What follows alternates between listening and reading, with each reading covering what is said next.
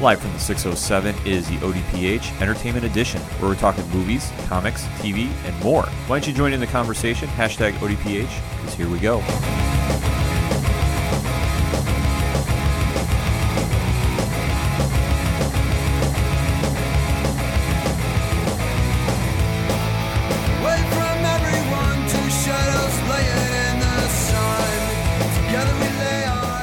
Welcome to another edition of the ODPH podcast, better known as the Ocho Duro Parlay Hour. Uh-huh. I'm your host, Ken M. Joining me in studio for this edition, it's the one and only Padawan J. Hello there. Folks, we have a lot to discuss in the land of entertainment, so we will waste little time getting there. Join in the conversation on our social media accounts. You can find them on ochoduroparlayhour.com. And remember to use the hashtag, hashtag ODPH when you're joining in, because we definitely want to interact with you. So let's waste no more time. The biggest entertainment story for us here Yes. is been the Jonathan Hickman run of the X-Men. The latest issue of Powers of X came out. Selling out on uh, comic shop stores everywhere.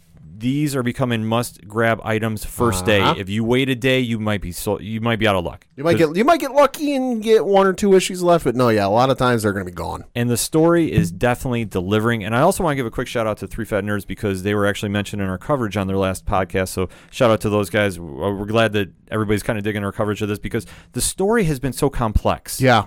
That we are breaking this down and we're just really deep diving into it. We are talking spoilers, so if you haven't read the issues, you've been fair warned. I'll say this this story's been so complex. It's as if you took, you know, J.R.R. Tolkien's writing, George R. R. Martin's writing, blended them together and put it into one book. Absolutely. But it's been so well thought out. And you, you knew when Jonathan Hickman was coming back to Marvel Comics. Yeah. And obviously, what the job he did with Avengers and Fantastic Four and what led to Secret Wars. I know that was the big bit payoff from Avengers. Yeah. And my God, that series was so good. Uh-huh. I'm hoping that becomes the next movie. And that's what I'm thinking for the Avengers return. Yeah. When that finally happens. Yeah. With the Russo brothers tag. Throwing that karma out there. Let's make that happen. But when he came back to the X Men franchise, the buzz was huge. And he has been delivering left and right. Well, and let's be honest. I mean, yes, the X Men are one of Marvel's longest running teams in their history. They're one of fans' favorites in, in history. But in recent history, their popularity, now I'm not including, I'm just talking strictly comics, not anything else. You know, their popularity in terms of the comics has been kind of dwindling as of late, at least up before Hickman came in, because it was like, you know, you'd have a you'd have a moment that would pop up and maybe get outside of the bubble of your uh, your average comic fans and go, "Oh my gosh, you know, you won't believe what they did in the latest X-Men comic." And then it kind of go away.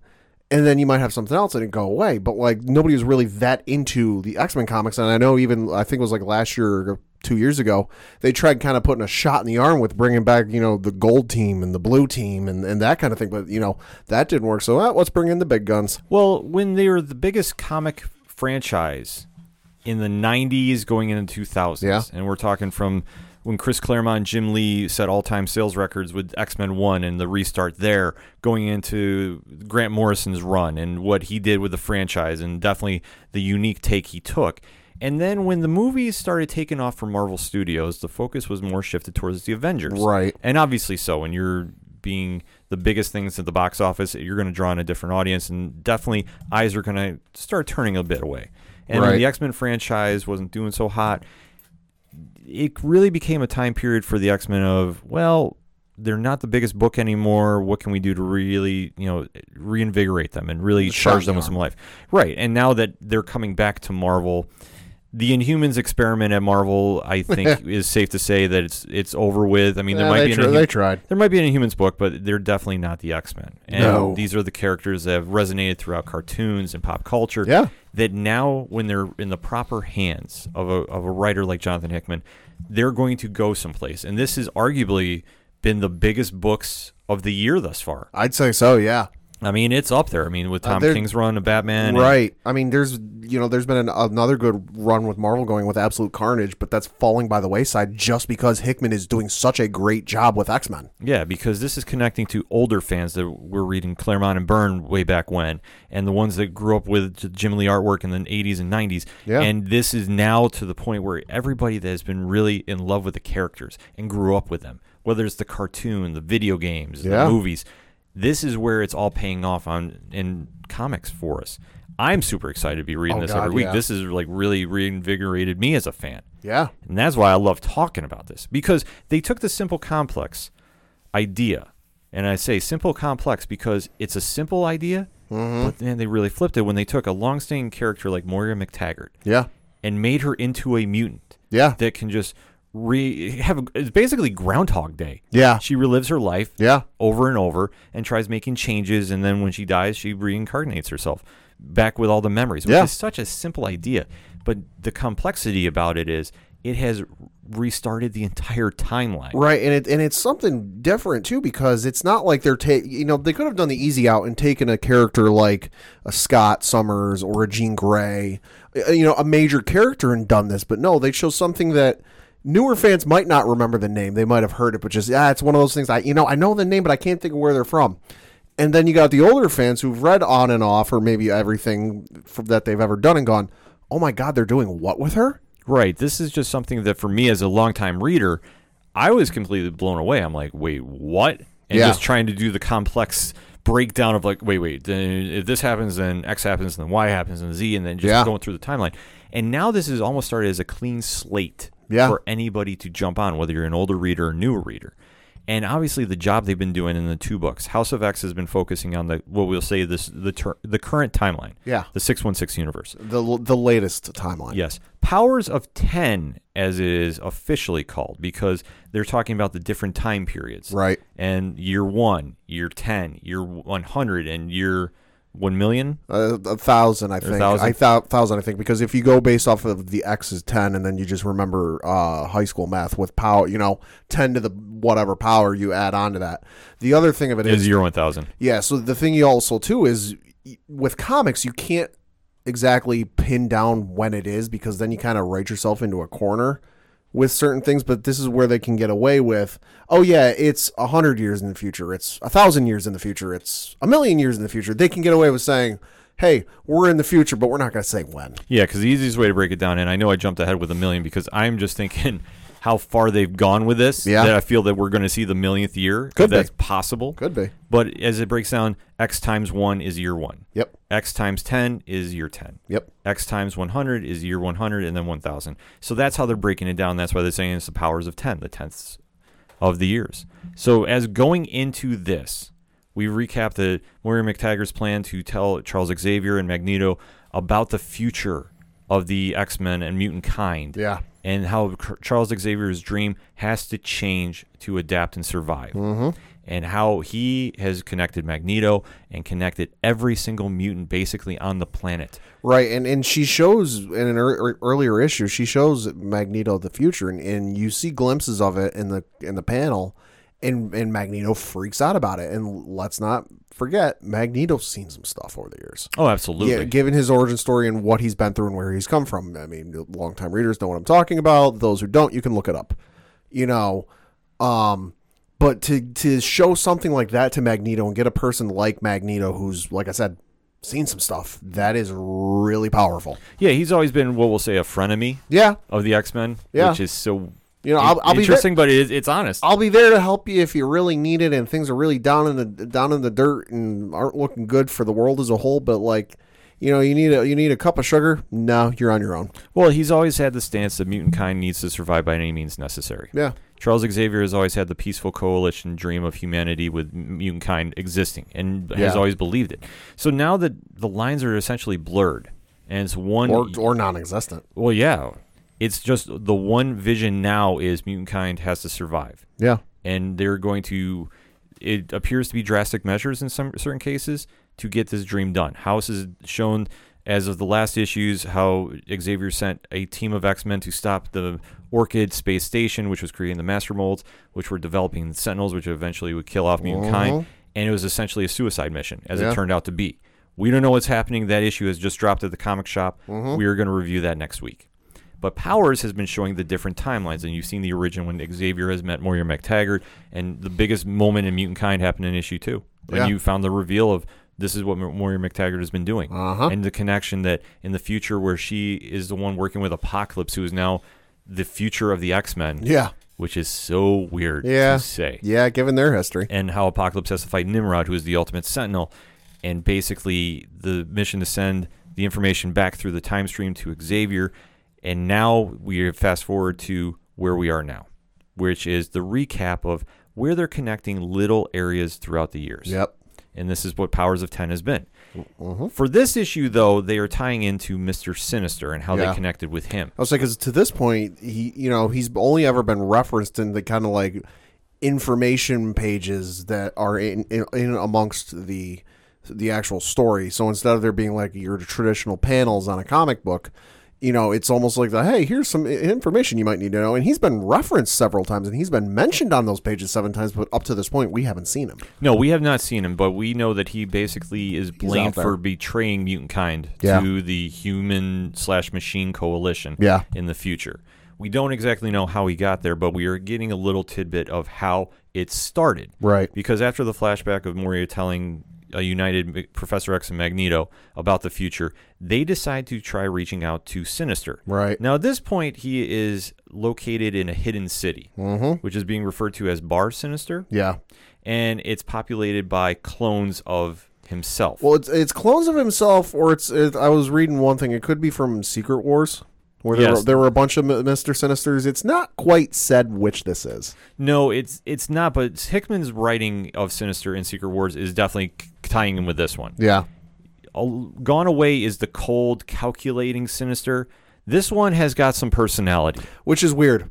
Oh, it's weird, but it's it, it's hysterical to read. Yeah.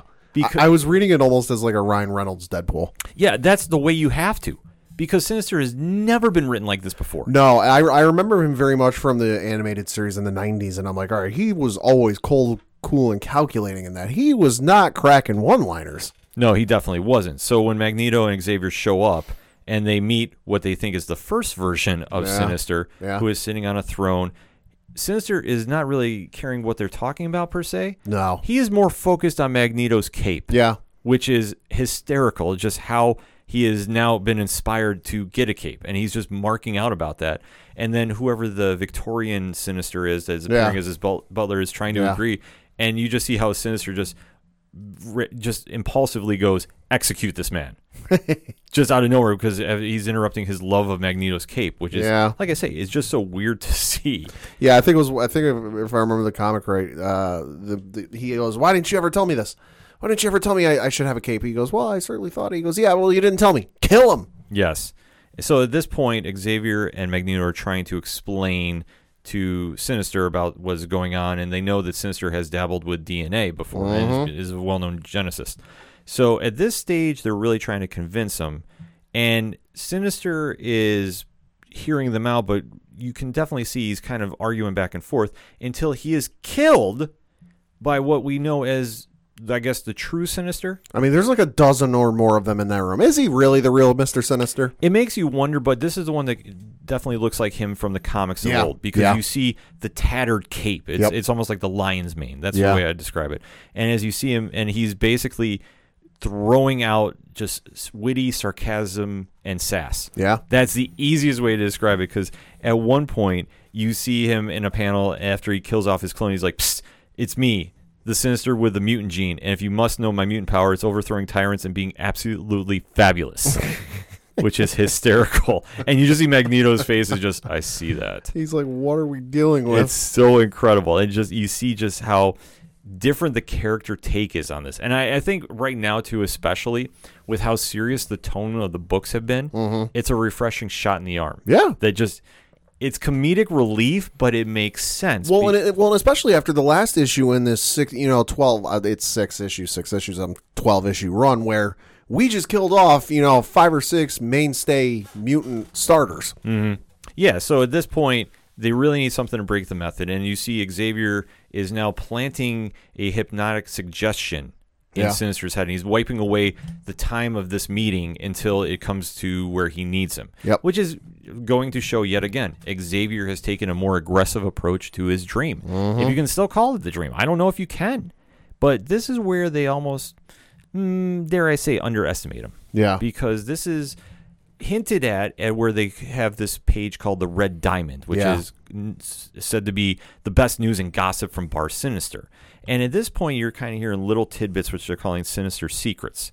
And you definitely hear a couple different things going around there. And they're hinting at that the one that has been making the deal with Xavier really isn't the true Sinister. Mm-hmm. which does tie into this because there's a quote that happens in there which brainwashed mutant sinister was replaced long before a certain bald somebody knew and has been going in the game for almost as long as the game was being played shh yet again you can tell the sass is in the voice Yep. and you can definitely tell that okay not everything is on the up and up Not everything is as it appears. No, it's definitely not. And as they're going through the different secrets, and like I say, they have a bunch of them. It's like two pages worth. I think it's like 14 or something like that. Yeah, it's something crazy, and they tie into a bunch of different X Men theories throughout the year, which I do, which I, I do love. Like they tie Yeah, it, they tie yeah. it back to certain areas. The ones though that stuck out that I went, wait a sec, hold up. Pad, you might not understand the reference, but Okay. I but when I got hit with this, I was like, "Are you kidding me?" And they're talking about Sinister's mutant DNA is actually not his, but the original DNA belonged to Thunderbird. Oh boy. Now, do you know the history of Thunderbird? No. Okay, long story, very short. Giant Size X Men 1 is when they did the rehash of the X Men lineup. This Sure. is when Wolverine, Nightcrawler, uh, Storm, Colossus all were on the team, and Thunderbird was there too. Thunderbird was killed in the mission. Sure. So he has been one of the mutants that will say it has been Uncle Ben. Okay. He's been dead, hasn't been brought back, at least not to my knowledge, over the many, many years. He's been long known to be dead. They have his brother Warpath in the comics, but it's never been the actual Thunderbird. So the fact they're tying in that to Sinister, I thought was very interesting. Mm-hmm. And then another secret that they were mentioning was that they were alluding to that Scott Summers and his brother Alex Havoc were not the only brothers, and in fact, there's more than three brothers in the MCU X Men timeline, which had been long rumored because it was almost a throwaway line that happened during the uh, X Men run in the '90s after Uh-huh. after Chris Claremont left. I believe Scott Lobdell was writing, or Fabian Nicieza. One of them left the line in, and Sinister said to Scott Summers during a confrontation, "I know about your brothers," and was like, "Wait, brothers?" Because at that point we only knew about two, Havoc and Cyclops. Right. It turned out that Vulcan was one that came in later down the years and has been mostly tied into the cosmic uh, part of the MCU. Right. He's been tied in with the Shi'ar and and the Guardians of the Galaxy of the comics. So at this point, though, if they're hinting that there's more brothers, I have a wild guess of who it is, Mm-hmm. and I'll throw this out there because, like I said, I haven't read anything. Okay. Back in the '90s, they were doing a annual run, and I can't remember the name of the the comic line that was going through all the MCU comics. Sure. They did introduce a mutant called Extreme, Okay. and his power was like he could oxidize your blood and, and use it against you. Oh my. It was a very interesting one, and it was long rumored that he was connected to Scott Summers, and That wouldn't surprise me. I mean, because one of the things that I think we can tie this to is a tweet uh, Jonathan Hickman had on his uh, Facebook or excuse me Twitter page last night, where uh, he said that you know he basically thanked Brian Michael Bendis, and he, uh, you know he basically said Brian got me my got me my first real Marvel gig, and I've made a career turning that dude's crumbs into meals. So I think that's one of those things that like okay, back in the '90s he might have just been this throwaway, not exactly something big character, and, and Hickman's going to turn around and go, no, yeah, he's a big thing now. well, it definitely is a throwaway character because you talk to fans, he didn't really make it that far out of that year's annual. Sure. like maybe a couple issues here and there. He was tied in with X Force, but really kind of disappeared on his own. And I don't remember seeing him after that, to be honest with you. So if they're going to tie in that he is related to the Summers family, that's a new face that they could definitely do something with in the comics. I don't know if it's exactly going to be him, but it would be a real throwaway to Right. or throwback rather to the X Men line in the '90s. Which, like I said, you have to go really deep diving in your local comic shops to go read about that yeah. but also on these red diamond sinister secrets they do tie into a connection to inferno which was a mutant crossover in the 80s and definitely say it was weird Yeah. it, 80s. it was it was out there madelyne pryor was the goblin queen if you know anything about her history with jean grey and scott summers yeah Hey. yeah. So they're mentioning that there is a connection there, and they're bringing that up again. And they're also tying into a rumored affair, so to speak, with Wolverine Mm-hmm. and an X Men or X woman who is married with a kid, Uh-oh. and the husband knows exactly going what's going on, but Awkward. but uh, you know he's up to much of the same. Like it's it's very interesting how they're wording this. Yeah. So I don't necessarily know where they're gonna go with this statement. I mean, like I said, with Hickman writing it, he said he's the best at what there he's the best there is at what he does. She's married with a kid. The husband knows exactly what's going on, but he, who is he to point the figure? He's up to much of the same and more. Maybe this is just a new normal on the mutant island. I mean, it's one of those things like if you've read Jonathan Hickman, he plants something, I'll call it a seed. He plants a little seed here. It seems like nothing now, and he just kind of leaves it there. And then a couple issues, or maybe a couple years down the road, it's it's turned into a full fledged, you know, beanstalk. Yeah, this is where it kind of really is interesting to see where they're going with this. And like I said, there's a couple more throwaways in this that you can really kind of dig into. Like they were talking about one about uh, a mutant with secret, you know, t- ties that was foiled, but it really wasn't foiled. So I, I almost want to say it has to tie in with Legion. Could be. I'm kind of throwing that out there because I'm really trying to decipher a lot of these secrets because it's a nice segue into where they're going to be going Right. in the future line when that comes out first week of October. Right. And you have all those different books happening. And if they're tying into the history of the X Men, I'm glad to see that because I don't want to Yeah. see everything rebooted No. and everything's a wash. No. And it just it doesn't need to happen. Keep, keep the major parts, keep the stuff that's kind of most important, but anything minor or like forgettable, eh, you can let it go. right because at this point you have to have the connection to the past to some degree. Yeah. And if you don't, you know, really a full reset is great, but how are you going to explain what just happened with all you know all Yeah. those years of comics? Is a really tough walk line to walk. So we'll have to kind of wait and see what happens. Now at this issue, they jump to year ten, and they're talking about the origin of Krakoa, which, like I say, is really a different thing to see Right. at this stage because Krakoa was tied into, like I said, Giant Size X Men 1 way back when. And to see where this is connecting now, and you're seeing that they're now tying into what has been going on, at least from where I've read on a couple different sites too, of what's going on with Venom. And Yeah. they're tying in with the symbiote Yep. uh, king there, Knull Yeah. which is, I mean, I- just to see how this has gone. And I mean, when Donny Cates created this just recently, like over the past few years, Yeah. to see how this character has now been tied in with like Thor and now X Men is really showing how just connected the MCU is and how that simple idea has now spawned Right. into different areas of the MCU. It's just really interesting to see because as they're talking about, Krakoa is uh, split off from an organism called Akora Yeah. which was attacked. And then, like I said, from the artwork in the comic, it looks like Knull was involved. That is what I'm reading. Could on. be. So when he was split off, Krakoa, who was you know a living island pretty much, Yeah. um, has another half that is said to be Akra. Mm-hmm. And on this point, you're hearing about Doug Ramsey, who is Cypher, which, if you know anything about the old X Men comics, and New Mutants per se, he was more infam- infamously known as being a mutant that could translate any language of any being that is existing. Yep.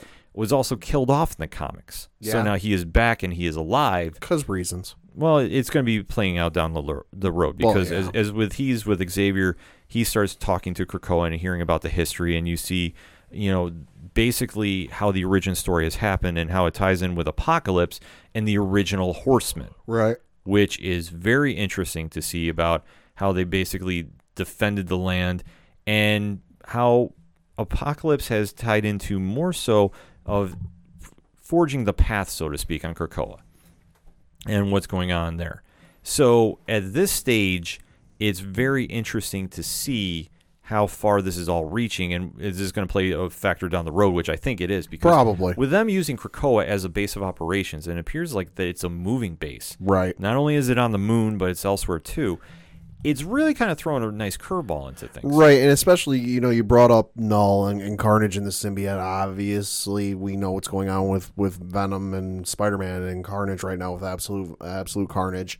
You know Thor. I've, if that uh, War of the Gods or whatever it was is not done yet, it's still running. Whatever it is, like you've got three major stories going on in the Marvel comic universe, and now they all just happen to tie into this new kind of launching off point for the X Men book. Me think, you know, if I were a betting man, you know, I had to go run down to the casino and put some money down. I'd be a betting man. This is all going to, going to come to a head with these three entities or groups or factions, whatever you want to call it, down the road at some point. It's going to be very interesting to see where it comes. And I, I have to say, I, I take you up on that bet because I think that's where they're going to. Because you can't tell me you're you're going to tie in the X Men, you know, uh, Venom, Carnage, the symbiotes, and Thor, and then just no. Oh, hey, you know what? It's just a coincidence. d- never mind that. Don't don't pay any attention. Well, I think depending on what happens with Absolute Carnage, I think that's going to kind of lead into Yeah. where the me- next big crossover is going to happen. Right. And I don't doubt that happening because it would, it would make sense because Marvel has kind of steered away from the huge crossovers lately, which has been a smart idea. Like everybody's Right. their own self-contained. Right. So if they want to go that route, I mean, hey, it would make a lot of sense. Right, and we know they're planning something at the end. Uh, Jonathan Hickman took to Twitter last night, and one of the things he said is uh, they just they just wrapped a couple of weeks of Marvel and X summits planning out the next couple of years. "Quote: You guys are going to be very happy with what's headed your way." Yeah, absolutely. I mean, they're going long term with this, and, and I have no doubt they're going to. This is going to be a couple of years in the making where Yeah. it pays off. Th- This ain't a slow burn. This is a long burn. Exactly, because as you're seeing in this year, they leave Doug Ramsey on the island Yep. to communicate, and, and Xavier basically implants his plan into Ramsey's head. Right, and and this is how uh, when we saw in issue one, I want to say it was of House of X, where they bring up the language of Krakoa and how every mutant knows it. Well, Cypher helped come up with this language. He then taught it to you know the the various telepaths that were going to be living on the island, and so if I, so when a, a new mutant shows up to the island for the first time, the telepaths wherever they because they're not all you know they're spaced out all over the island wherever the new mutant comes in the telepath can then imprint the language into that person's mind so they don't have to sit there through you know Krakoa lessons Yeah, this is where they have a page in the book that says cur- current Krakoan systems, and it breaks down Krakoa into four different mutants after Cypher establishes the language. Yep. Sage, Black Tom Cassidy, who we did see on the cover of X Force Yep. when that is coming, Trinary, and Beast. Uh-huh So it's going to be interesting where this is kind of starting to take fold, and you'll see the spin off from this, I believe, going to be happening in X Force. Obviously, Probably. the fact they name drop Black Tom Cassidy and he's on the cover, you know there's got to be a connection there. probably And in this stage now, they jump to issue or year 1000, mm-hmm. and you can definitely see it says X to the third power, so that's where they're saying year 1000. So that's Yep. year the powers of 10. So at this stage, you're you're seeing the future story. Now, I, I have to admit, this is not connecting with me that much. no but it's it's you, but it's the one of those Hickman things where he's planting a seed and it's going to pay off later Right, because this is where Apocalypse and the and his team of X Men lost their battle to Nimrod in the future. this was the ninth life of Moria McTaggart if I remember right yeah, and this is where the Phalanx are come to Earth, and Yep. they're basically trying to take over their own way. And obviously, if, you, if you know the history of the characters, them taking over is never going to end well. You- Nope. And how this is going to turn out, they're just basically trying to take over every living being on the earth. I mean, or in the universe rather. And they're just kind of starting. They're just really trying to go that extra mile and, and just basically find a way to assimilate and take over. mm-hmm. And you're seeing that they're not there, there to save mutant kind, but really go further. So I'm not sure. I mean, this has kind of been a new twist to the story as we've seen. And anytime those characters are involved, I mean, ever since they really appeared in Generation X's kickoff way Right. back when, and that whole storyline, this is where I don't know where they're going, but this is why I love reading about Hickman because this is where it gets interesting. That you really have to kind of guess where they're going to happen yeah because now if the Phalanx is coming over and they're assimilating w- the remaining forces of humanity, whether there's mutant kind or not, whatever you want to define that group is, is going to have to make their last stand. Obviously, if the X Men win in the past, does this scenario even happen? These are the questions you're not going to be asking, no and this yeah. is what we love about reading this. And I do have an answer to a question you brought up earlier in the uh, segment. I did some digging uh, in regards to Thunderbird coming back or not. There were two instances where he was brought back, but it wasn't very long. Uh, the first one was uh, he was resurrected by Eli Bard together with the rest of his tribe using the techno organic virus. Uh, he was put into the service of Selene in her quest to become a goddess. Uh, Eli and Selene's servants kidnapped John's brother, Warpath, and forced John to conduct a ritual that would transform Selene with Warpath's blood. John told his brother how to stop Selene, however, and Warpath was rescued by Vanisher. Warpath managed to defeat his brother and return him to the grave. Uh, the second instance was during the Chaos King's War on Reality. Uh, he was again brought back together with several dead X Men when the boundaries between the world and the afterlife weakened. Uh, John and the other dead X Men fought the Carrion Crow, a, a servant of the Chaos King, in an attempt to, to pre- protect Earth's ley lines. John and the deceased X Men succeeded in their task with the help of the Apache Thunderbird god.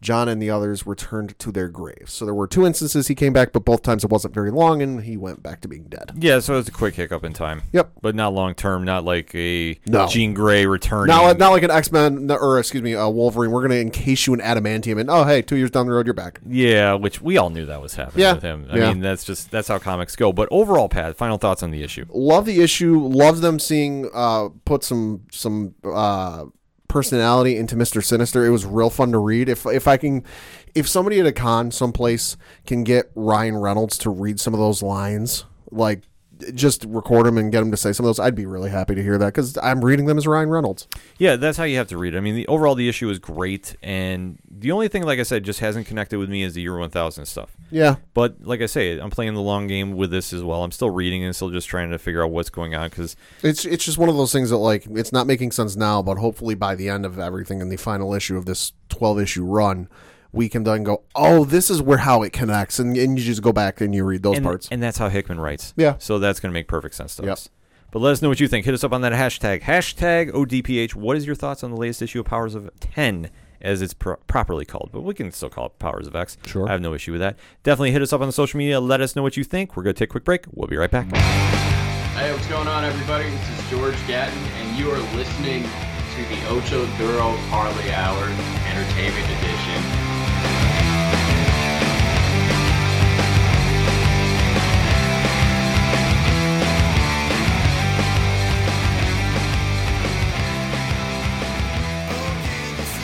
Coming back for the second segment on this edition of the ODPH podcast, and we are going to be talking Titans. Mm-hmm. Now, Pad, why don't you break the big news you just informed me off air concerning you and the DC universe? I finally signed up. I, it'd been a long time coming, you know, kind of dragging my feet on it. Wasn't real sold by Titans, but I got to admit, Saturday I had an urge to watch uh, Batman the Animated Series, and so well, I signed up for it. yes, you definitely need to get caught up on this because I know we are going to talk spoilers on this. So I mean, listen, be- listen, I'm catching up on uh, Action Comics from issue one, and I got to admit, the early stuff is real hokey.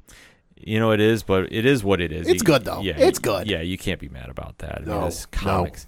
Comics to the letter, folks. That's what we were talking about. But on this segment, we are going to be talking about Titans. And like we said, Yes. we previewed the season coming back. We did talk about the season premiere last week, and I said, well, you know, it's kind of like an okay episode. wasn't great, didn't really move the needle for me per se, but I was like, we got to give it another shot and let's see what we're kind of doing with here. And sure enough, they came back with a very strong follow up episode. Mm-hmm. So, like I said, we are going to be talking spoilers. Pat has given me permission because I know he's Yes. catching up now. But we are going to start deep diving into that episode as I'm talking right now. So, the episode jumps in three months after the season premiere. So, everybody is kind of at a different place. And you see Dick Grayson and Raven in a coffee shop in San Francisco. That is where the base is being established right now. So Brenton Thwaites and Tegan Croft, who play both Dick Grayson and Rachel Roth, are having this kind of mentorship moment, which I really wasn't kind of expecting. Right. It's still throwing me off a little bit about this, and we talked about this on Parlay Points with the guest blog from Honkers, Mike Pathy, on there. That with Raven being a younger than Dick Grayson in this, they're not exactly peers Right. it's kind of like a, a bigger sibling, younger sibling vibe Yeah, here. okay. You know, apprentice to mentor. And it's really kind of thrown me off a little bit about this. Right. Yeah. I mean, because when I think Titans, and, and I know I've said this before, I think of the original uh, cartoon from the early mid 2000s on Cartoon Network, where you know they never really said the ages. You know, Robin might have been a little bit older than Raven, but it wasn't much. No, in, in this version, definitely looks like there's a, a distinct age difference to a degree. I mean, not like Yeah. really. Right. Yeah. Yeah. We're not talking like Robin's in his 20s and then Raven's like seven or eight years old. Right. No, it's nothing like that. No. But it's just kind of weird that they're having like that mentorship role. And Dick Grayson has now established himself as the leader of Titans. They now are back in Titans Tower in San Francisco, which is different than the comics. Sure. But it, uh, but it makes sense because Yeah. the comics is just a huge T that's on its own island. Really not going to fit in with the real world scenario that they're going with on this. Right. And as they're talking in the co- the coffee shop about the future of the team and how they're restarting, they do flash to Beast Boy and Jason Todd training. And this is a, it's a fun little sequence they have going on with this. Curran Walters, who plays Jason Todd, is trying to be the one who's standing out and is like more, more like Damian Wayne in this scenario. Okay. That okay, he's like I'm blindfolded and he's trying to you know fight Beast Boy, who's played by Ryan Potter, and the entire time like he's one upping Beast Boy until like the last moments, and then he gets handed the defeat. Oh boy. And at this point, it's just kind of a really interesting dynamic of just humble pie that Jason Todd has to take. Because when Dick Grayson is comes back, he finds out that he is technically Jason Todd has been banished from the Batcave Oof. for tampering with the computer, Oh boy. amongst other instances that he's done on the show, like riding his motorcycle through Wayne Manor. Oh, that's what you get for trying to play Steam games on the back computer. Yes. Uh, well, he's caught being having some questionable sites on the Oh, the computer. uh-oh, uh-oh. So uh, yeah, so basically, yeah, so basically, he's told uh, you have to get better here first before you go back. Oh boy. Bruce has put his foot down about this. you made Dad mad. yeah, which I mean, it was funny to hear because I was like, wait, he did what? And that's what I'm assuming when Mm. they said there was some questionable sites on the back computer. Yeah. Okay. Which I don't know. I don't want to deal with that virus check. No. No way, shape, or form. But as they flash now to San Quentin prison, and in the hallway, you just see bodies and blood everywhere. And there's a gentleman that's in like a red light cell until he finally disappears. And who is that gentleman, you ask? That is Dr. Light, Ooh. who has now made his official appearance on the show. And as he is going through, Michael Mosley is playing Dr. Light. Uh, he's basically has a little gripe with the Titans that we Okay. don't know exactly what's going on, but we do know that something has happened. That Right. He has a little vengeance on him. Now, nobody has exactly said how he is free, but I have two words for you: Slade Wilson. Uh oh. And how this is all going to play out is going to get very, very interesting. But then they flash to Wyoming, where you see Hawk and Dove, Alan Ritchson, and Minka Kelly have established what it appears to be like a halfway house. Okay. That they're on a farm. They have somebody who is like a troubled youth, and and they're really trying to steer him, you know, straight. And they're kind of going like, you know, basically accepting that they're retired superheroes, and basically this is the transition phase they have in their life. And then now they flash to Chicago, where you see Starfire, my standout character on the show, Anna Diop, playing her. And they have added Conor Leslie playing Donna Troy. And the pairing up is they are working on a case, and they're looking for a character known as Shimmer. Okay. Now, why does this stick out, Pad? Say it sounds familiar. Well, they dropped the name Roy Harper Uh oh. in this. Uh oh. Now, I have not heard any casting Right. And I'm almost wondering if they are going to do that based off the fact that we do have a Roy Harper on the DC CW universe. Mm-hmm. Because technically we haven't crossed over with characters No. per se. We are starting with Slade Wilson. Yeah. But will we start doing that with Roy Harper? And obviously that I connection. mean, I mean it's I mean, it's possible because Arrow, as we know, is ending after this upcoming season. It's possible. yeah, I mean anything anything is possible with the DC universe. So Roy Harper can't show up in uh, Star City, but he can show up with the Titans. Yeah, so who's to say? We haven't heard any casting yet, so I'm very interested to see. I don't think that was a throwaway line by any means. no. Because they referenced it a few times. And then as we go back to San Francisco, like I said, the one thing about this episode, which I did like, is they did label when they went to a different city. Oh, okay. with. That's so helpful. it was at least easy to follow. But then they jump back to San Francisco. And in this case, we are introduced to one Rose Wilson, Mm-hmm. who's played by Chelsea Zhang. And at this point, she is fresh from losing her eye. Like it's bandaged up. You can kind of see that something has happened. And she is on the run. Okay. And we really don't know too much of why exactly yet, but we are finding out. And then they do flash to Raven, who is basically losing her control of her powers. Like she goes to sleep, and you see it almost looks like Trigon is still inside her, Okay. That, which I would believe. which I fully believe. And you just see this like dark figure emerge out of her. And as she wakes, she finds she's got actual cuts Ooh. on her rib cage. And she doesn't exactly know how she gets it, but obviously she's playing her cards very close to her Sure. and she's not tipping off anything. And when she's talking with Gar, you know, she's just kind of going through the basics, like, okay, what are we doing here? And at this point, on the TV, you see that Rose is leading a multi-police officer chase through the city, and there's a cool fight scene. And Dick Grayson basically walks in and sees this and says, "Okay, I'm going to intervene. You guys sit here." and then they now flash to where Rose has now passed off, passed out unconsciously in some alley. So she's on the run. She's unconscious. Grayson's making the save. and San Francisco for right now. We go back to Wyoming. And this is where it gets very interesting because at the beginning we saw that Hawk and Dove were accepting that, okay, we're retired superheroes. All of a sudden they show a picture of a meth lab, a rural meth lab. Mm-hmm. And suddenly the lights go out and the door opens. Say a rural meth lab in the middle of uh, New Mexico. Uh, Albuquerque. No, but I was thinking it had a Breaking Bad vibe to it. Oh, okay. It definitely did. Heisenberg. But once the lights go out, who appears but Dove, Ooh. who is beating the holy hell out of everybody involved. And she forces them to call the police and basically rat themselves out, Oh boy.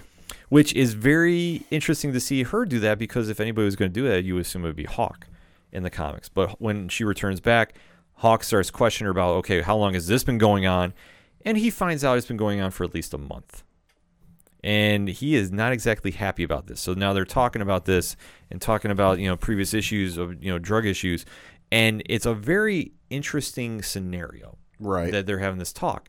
But the biggest moment of this is the wayward kid that they're helping out comes in and he's glowing internally hmm. of light. Oh boy.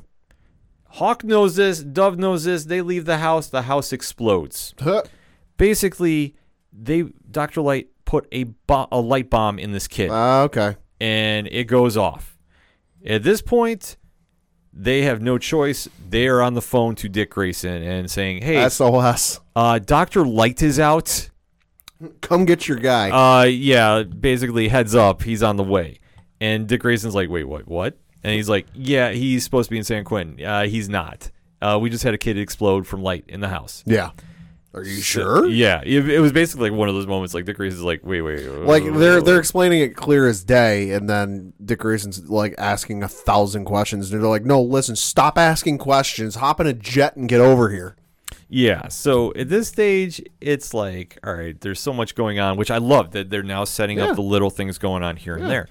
And, and like I said, at this stage, they have flashback to the tower, and Rose is now in the possession of the Teen Titans, or the Titans rather. Right. And she is basically trying to figure out if she's a prisoner here, and everybody's trying to figure out what is going on with her. And Raven is saying, okay, we should definitely protect her, but Jason Todd is going Jason Todd and is like, nope, get her out of here. She's not on my team. This is not happening. We don't even know who she is. Yeah. And as soon as they leave, Jason tells Gar, "Oh, I have a way to figure this out. I'll I'll track down who she is." And I'm going, "Are you gonna really try hacking into Batman's computer? Good luck. Are you really gonna be that guy?" He's gonna know. He's gonna know. But at the same time, Dick calls Bruce, and he is having a weird heart to heart because if you saw the first season, this did not happen. They're not exactly on speaking terms. No, but Iain Glen, who plays Bruce Wayne, is servicing the role very well. Like I say, Okay. you know how we said before, we weren't really sure how he's going to play out. He's doing very well because he's being stern, but yet the fatherly figure, so to speak, Sure. which you see in the comics. Sure. I really love the portrayal thus far. And as they say, they're having the mentoring role, and Dick is just like, okay, what do I do? Like, I am way over my head right now Right. he's just saying like I want to change the same thing. You do what you need to, and he's like, well, I'm not gonna put a million trackers on this kid and No. follow him everywhere he's going. He's like, no, but you do what you need to do for your team, and you'll figure this out, and it'll come there. And then then they flash to Chicago, where you see that Starfire and Wonder Girl are still waiting for Shimmer to appear. And they do have this little tongue-in-cheek jokes uh, going on because Starfire is a very big fan of like 70s disco pop Okay. music. Yeah. And you just see like uh, Donna Troy is just like, can we please turn to something else? this has been on repeat, and she's like, it's not my fault. You don't have good taste. This is the greatest song ever. I know, but it came out 40 years ago. Yeah, like it's it's so it's just a nice little like comedic scene, but it, it's well humored with everything going on. And like I said, I really loved how they were setting this episode up little by little. And then when they finally defeat Shimmer, who finally makes her appearance, they have a really cool action scene. And then they're like, okay, well, we're gonna get some food now. As Kory takes off to go do this because Roy Harper is calling yet again Donna Troy. Right. She is visited by somebody from her home planet, as I am assuming, from Okay. Tamaran, who basically says, I'm sorry to do this to you, but we have to take you back. And it basically knocks her unconscious with a weapon. And then Donna Troy shows up too late, so Starfire has basically been kidnapped That's at this stage. And also, to close out with the episode, though, Rose is going back and forth after Dick has had his talk with Bruce Wayne about what to do, and he basically says, "Okay, I'll send you on your way. Here's our phone.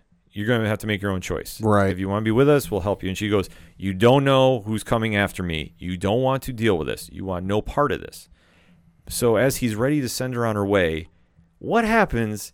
But they get a visit from Doctor Light, and this is where the episode leaves Oh boy. for them. And the just the cherry on the Sunday though, Jason Todd figures out who Rose Wilson is and Uh-uh. figures out who's her dad, Uh oh. Slade Wilson. Oh boy. Deathstroke. Oh boy. Fade to black. Oh boy. Love the episode. Absolutely love the episode. This is the Titans I've been wanting to see. This had so much going on. The pacing was good. The acting was top shelf. This is definitely setting up for some big things happening down the road. And like I say, it's tying into that classic new Teen Titans run. I'm super excited for this. Pat, I can't wait till you start jumping in on this. I know I may be spoiling this, but don't take my word for it You're fine. definitely watch it. It comes out every Friday right now on the DC Universe streaming service. So if you're not subscribed yet, Pad just joined. Yep. Be like him. Join the service. It's awesome. Definitely hit us up on the hashtag, hashtag ODPH. What is your thoughts about Titans? What was your thoughts about Mike Pathy's blog? You know, from the band Honker. They have their music up on OchoDuroParlayHour.com. You can find the links along with Shout at the Robots, Floodlands, Walking Distance, all the great bands that you've heard featured on the show. Mike is a huge Titans fan. He definitely wrote an honest piece about it, and he's super excited about the season coming out. So definitely check that out on Parlay Points. But we definitely want to hear what you have to say about Titans. So hit us up, let us know. We're going to take a quick break. We'll be right back. Hi, this is Jimmy Gazdick from Crimson Brethren and Floodlands, and you're listening to ODPH.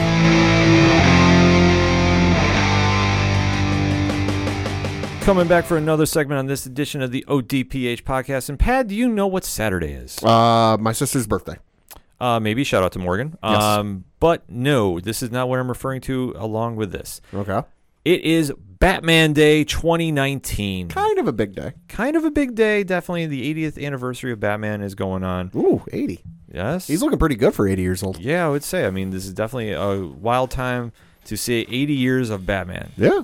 that to celebrate the you know 80 years of the Dark Knight, he has an official day as he should, and there's going to be a lot of different fan events going on. You can find out more information about that on DCComics.com, and definitely check out your local comic shops too. I, I gotta imagine everybody's doing something Yeah. for this. So, Pat, let me ask you this: 80, Sure. 80 years of Batman. Mm-hmm. We talked about this last year for Batman Day. Yeah. Where do you think the brand is going with Batman? What do you think is the status of Batman? I think Batman's doing pretty well these days. I mean, you look at some of the stuff that's been going on with comics last year with with metal and you know, especially the Batman who laughs and, and just how riveting and captivating that has been because you know, you take something like that and just something like a character like Batman, flip it on and said, "Oh, hey, he's not, you know, just the Cape Crusader anymore, or the good guy. No, this guy's the bad guy." And he's infecting some of your your well-known favorite characters and turning them into villains, and you don't know who's coming for next. So I'd say, you know, it's for a character who's been around for 80 years, and you would think, oh, he, you know, they've done everything with him that they can. There's nothing left to do. They they continue to find ways to keep it fresh and interesting. Yeah, definitely so. I mean, the one thing about Batman, he's always, you know, uh, become like a, a cultural icon. Like he's Yeah. he's ascended to that status. That's what I'm trying to say.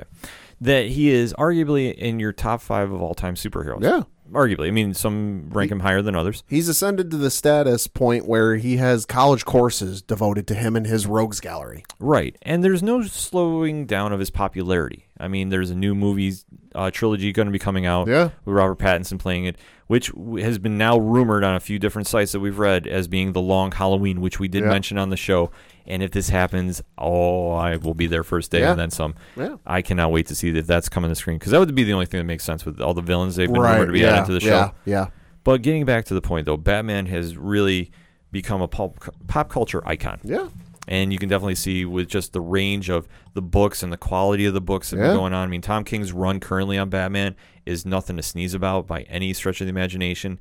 We just had Detective Comics 1000 happen, Yeah. a thousand issues, Yeah. primarily of Batman too. Yeah. How crazy is that to say we live in that world? It's just wild. I mean, it's something that you know, if if Bob Kane, the creator, were still around, you know, you could say to the guy, "Hey, listen, do you realize Batman's been around for a thousand issues?" And you go, "Wait, what?" Yeah, and just the impact that he's had. Because I mean, how would you say that he has changed the superhero game? I would say he changed the superhero game from you look at other superheroes and and heroes, not villains, where it, it's kind of the same side of the coin where it's the Superman and the Captain America and the Spider Man and and, and kind of like the bright shiny future and the truth, justice in the American way, and and then you have Batman who. Okay, he's not like the other heroes. You know, he doesn't have superpowers per se. I mean, you can argue that his brain is his superpower, you know, but he's doing it based off of just the skill set he's developed over the years, the, the intellect he has, and and just sheer force of will. And and and he's not the brightest, shiniest character there is. He's got a lot of grit to him. He's you know he's not going to sparkle if you shine a light on the guy. He's a little dirty. He's a little, you know, got a little marks on him. He's got some scars. You know, he's not perfect by any means, but that's kind of what makes him awesome. Yeah, I have to agree. I mean, the one thing about Batman, which I definitely think over the years, and depending on what interpretation you read and which one stands out to you. Like Yeah. for me, I've said it since day one, and I'll say it again. Scott Snyder and Greg Capullo's Batman is my Batman Sure. because it's the first time that you've seen him be the overconfident, smartest guy in the room, Yeah. but finally have fear put into him because he's never really had that. Like Right. you look over the years since his inception by Bob King, Bob Kane and Bill Finger too Yeah. he has grown into from being just the original anti-hero, which I think is the easiest way because he Mm-hmm. Yeah. he used to have a gun on him, Yeah. to where he's gone through the different periods of becoming the world's greatest detective and using those skills Yeah. and really focusing on just developing his style of vigilante justice and then almost developing code because when he stopped carrying a gun and he was being more so using his brain and being a detective and truly solving crimes, especially with his rogues gallery Right. which is arguably, and I know they had they had this debate on 3FN this week too, of he has arguably the best rogues gallery in comics. Oh, hands down. Listen, I'm a Superman guy. Superman is my favorite hero. You know, and yes, he does. I do like his his rogues gallery, but it can't hold a candle to Batman's. No, Batman's is I have to say it's got to be number one. Yeah, just just the range of what you can run into with those characters is unlike anything any other character has. You can go from a character like a Joker who just doesn't give a you know what and will do anything. I mean, I was rewatching some of the Batman the animated series over the weekend, and there was the one episode where he drives a, a garbage tanker truck thing around the waters of Gotham, making people laugh you know, with laughing gas. To to you have that to you know a, a character like Riddler who you know he wants you to know it was him, but he's got to leave you a little riddle to figure it out. Oh yeah, because it plays off everything that makes up Bruce Wayne. Yeah, Because your villain will make your hero. Your hero doesn't make himself or right, herself. Right. It is always based off who their antagonist is. Spider-Man has a great rogues gallery Yeah. too. Like I think if you have to say your top three rogues gallery, I will say Batman. Yeah. I will say Spider-Man. Yeah. And I will say the Flash. Okay. Flash has a very. You haven't seen it on the CW. That's where I think it's. Yeah. And that's Yeah. another discussion for another time. Yeah. But if you look at overall rogues galleries, Batman's plays off almost every single psyche and emotion that he is. We take a look at his greatest villain, the Joker. Yeah. He is the complete opposite of what Batman is. Right. And and you look at everything, and especially the stories where he's had to face them all in like one story arc. Oh, You know, Nightfall comes right to mind. you know, Nightfall, where each villain will test some portion of him. That like it's not just an oh I can just run through these guys and just barrel through them and solve it more so than anything. I gotta outthink. I gotta outthink Riddler's riddles.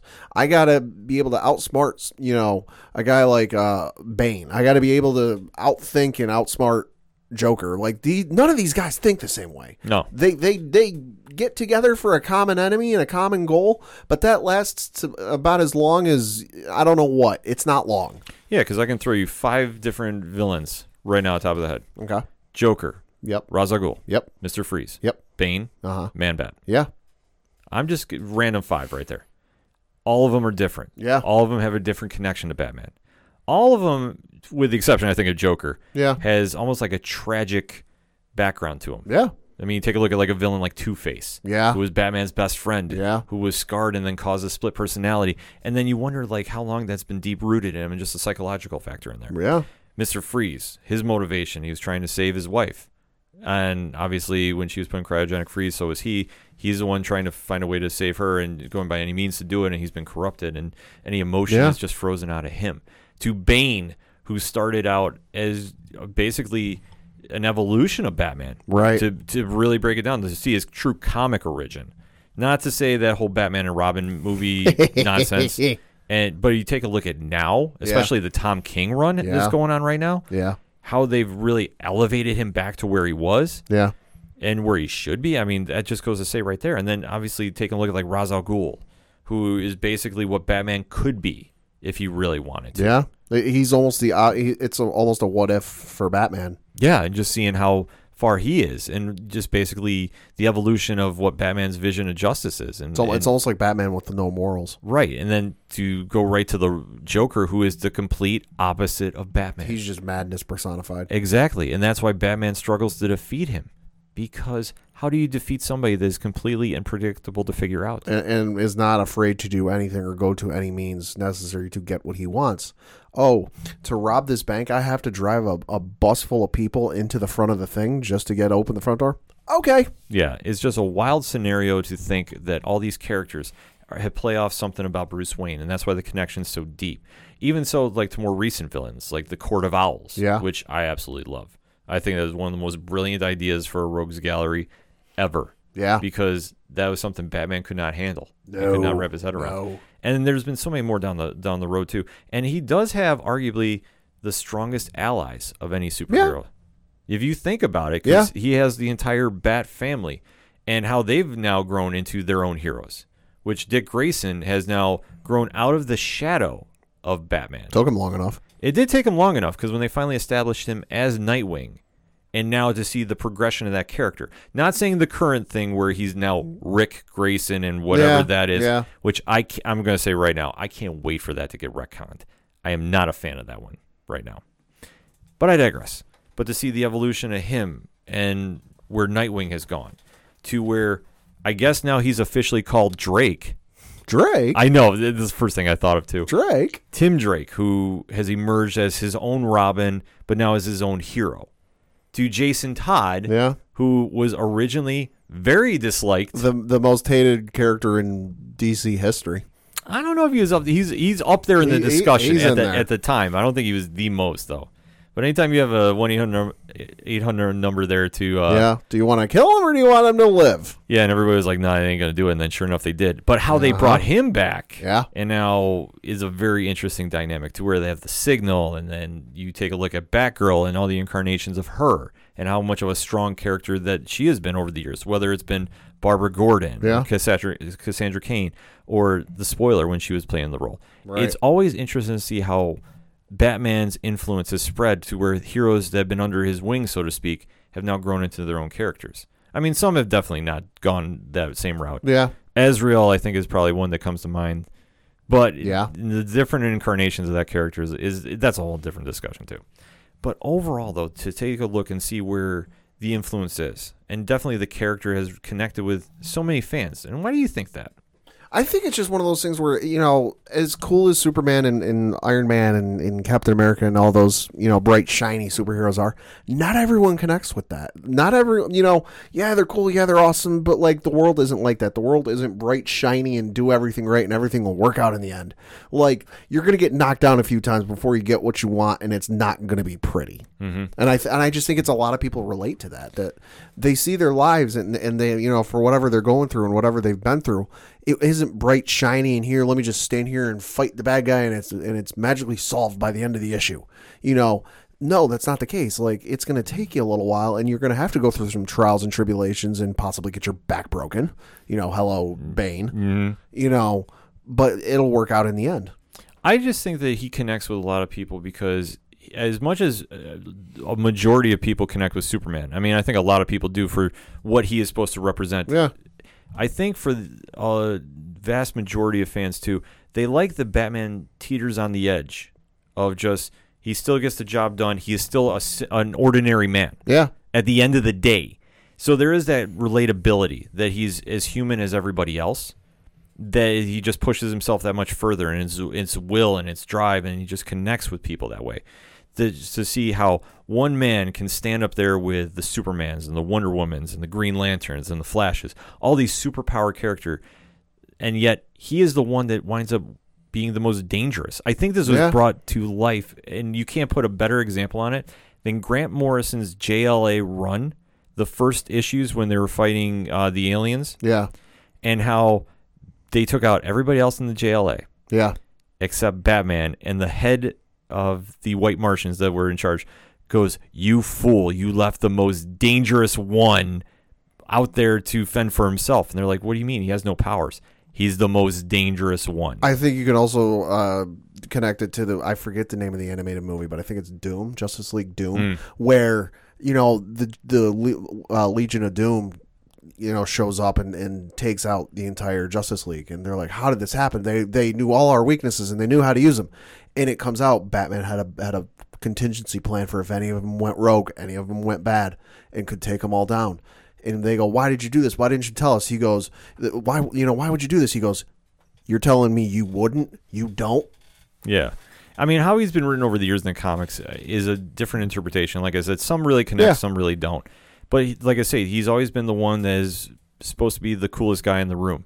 And I think another reason that people connect with him is he has so many cool toys. Yeah, To comment the movie, uh, Yeah. you know, Batman '89, he he has such wonderful toys that he is just all these different gadgets. It really is just kind of like, how is this one person doing this? yeah, and I think that really gravitates towards a lot of people. And I think just how he's written, because I mean, it's almost like an everyman struggle, but it's one that is not afraid to, you know, get his hands dirty. And I think that a lot of people can relate to that, like you touched upon a little Yeah. bit.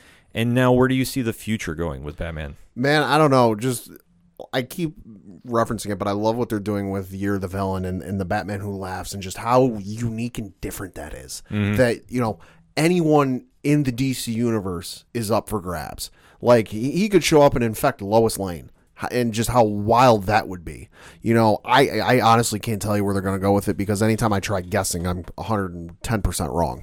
Yeah, for me, the future is as bright as ever. I mean, 80 years strong, and the quality of the books coming out too. Yeah. I, I mean, I know we always talk about Batman, but Detective Comics is nothing to sneeze about. No. And every Batman book that's coming out has really stepped their game up to really give Batman the the proper respect that he deserves. Like I said, Tom King's run of Batman, I really love.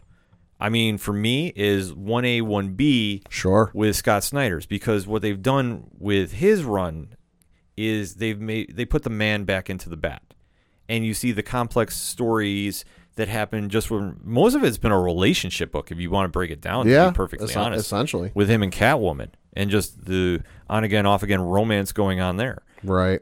But like I said, for me, it, it's right behind Snyder and Capullo's run because, like I said, you finally put fear into the guy that never had fear, and to see him become more human in that aspect, I thought was the greatest take of Batman that we've seen. To see where this happens now, because King's run is going to be ending next year, Right. and where the story is going to go after that, we know that there's a Batman Catwoman uh, limited series that's going to finish out his run. Maybe they'll finally get married. I think Maybe. that's I think that's gonna happen, and then that just leads to a whole bunch of different stories, and then depending on who takes over the comic, because I know Snyder and Capullo are not going to be returning to that. They'll they'll have another project coming out though. I think they've, Right. they've been hinting at that a little bit. Have to kind of ask them down at New York Comic Con, but I think that they'll definitely put somebody else on the book that's really going to take it in a different direction. Yeah. One name is ringing like a bell though that I think he's definitely going to have his chance to run with it, and that's Brian Michael Bendis. Okay. I fully see that I, happening. I love what he's been doing with Superman. Yeah, I fully see him taking that on too. And if you can do the world's finest on there too, Ooh. is anybody's guess. Sign me up. Absolutely. I mean, like I say, taking a look at the movies coming out from where Batman '89 started. Yeah. Arguably the best Batman movie. You can Yeah. definitely have that debate on Twitter Yeah. all day. Yeah. To where they've gone with the Christopher Nolan version, and now where they're going with the Matt Reeves story going, and Yeah. that is the Long Halloween, like we've heard on a couple of different sites. That is going to be something too. And for the animated side, Batman Beyond is celebrating 20 years. Yeah.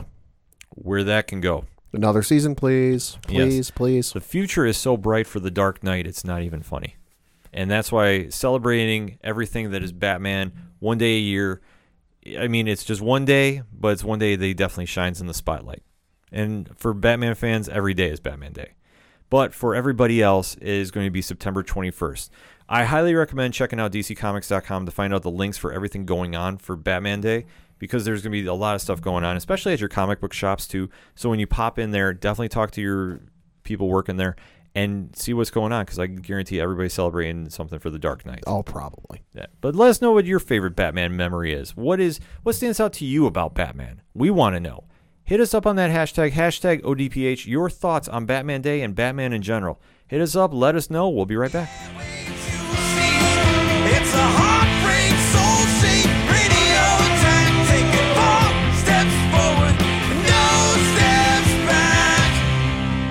Hey, this is Vince, the Common Man Seatoy, local MMA fighter, telling you to keep on listening to the ODPH, the 607's up and coming newest podcast.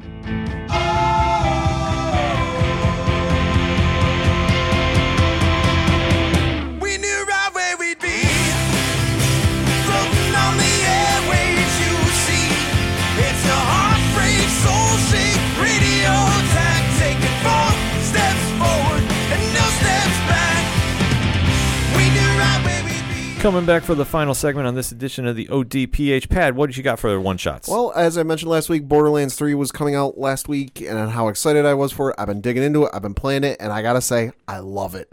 It feels like another extension in the Borderlands franchise, which is to say, it's a lot of fun.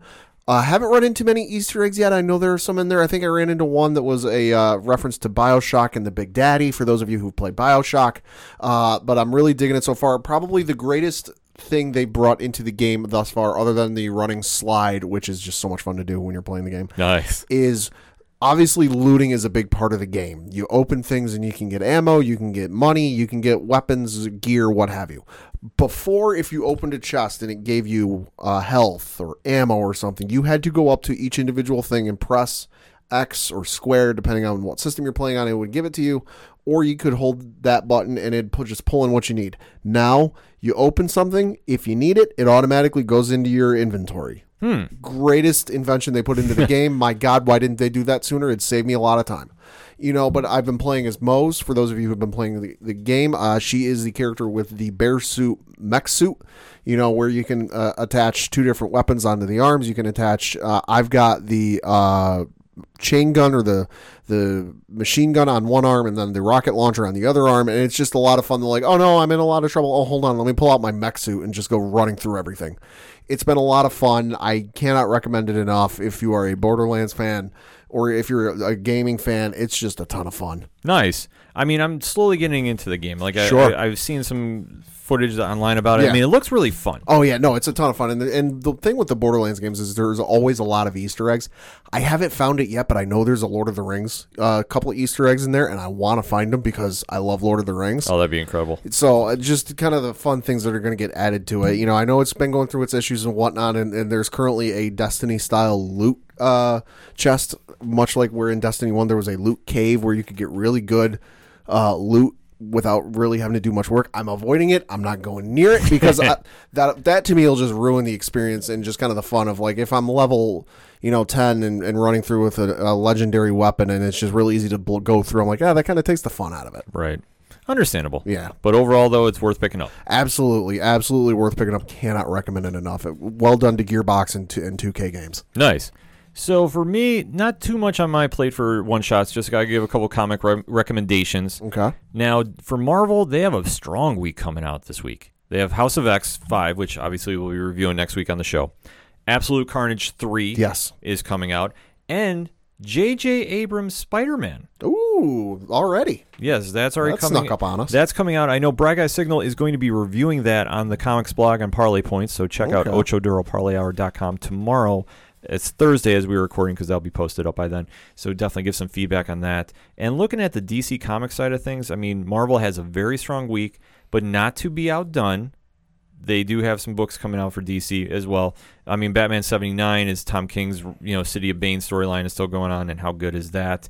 And just, I mean, looking at everything coming on, they have got Geoff Johns' is book two, which I mean, they've been putting a lot of pairings together of his Green Lantern run. Which I mean, if you haven't read Geoff Johns' Green Lantern, has been incredible. I mean, like that is the benchmark of that character. Like you say, certain writers have a certain take on characters.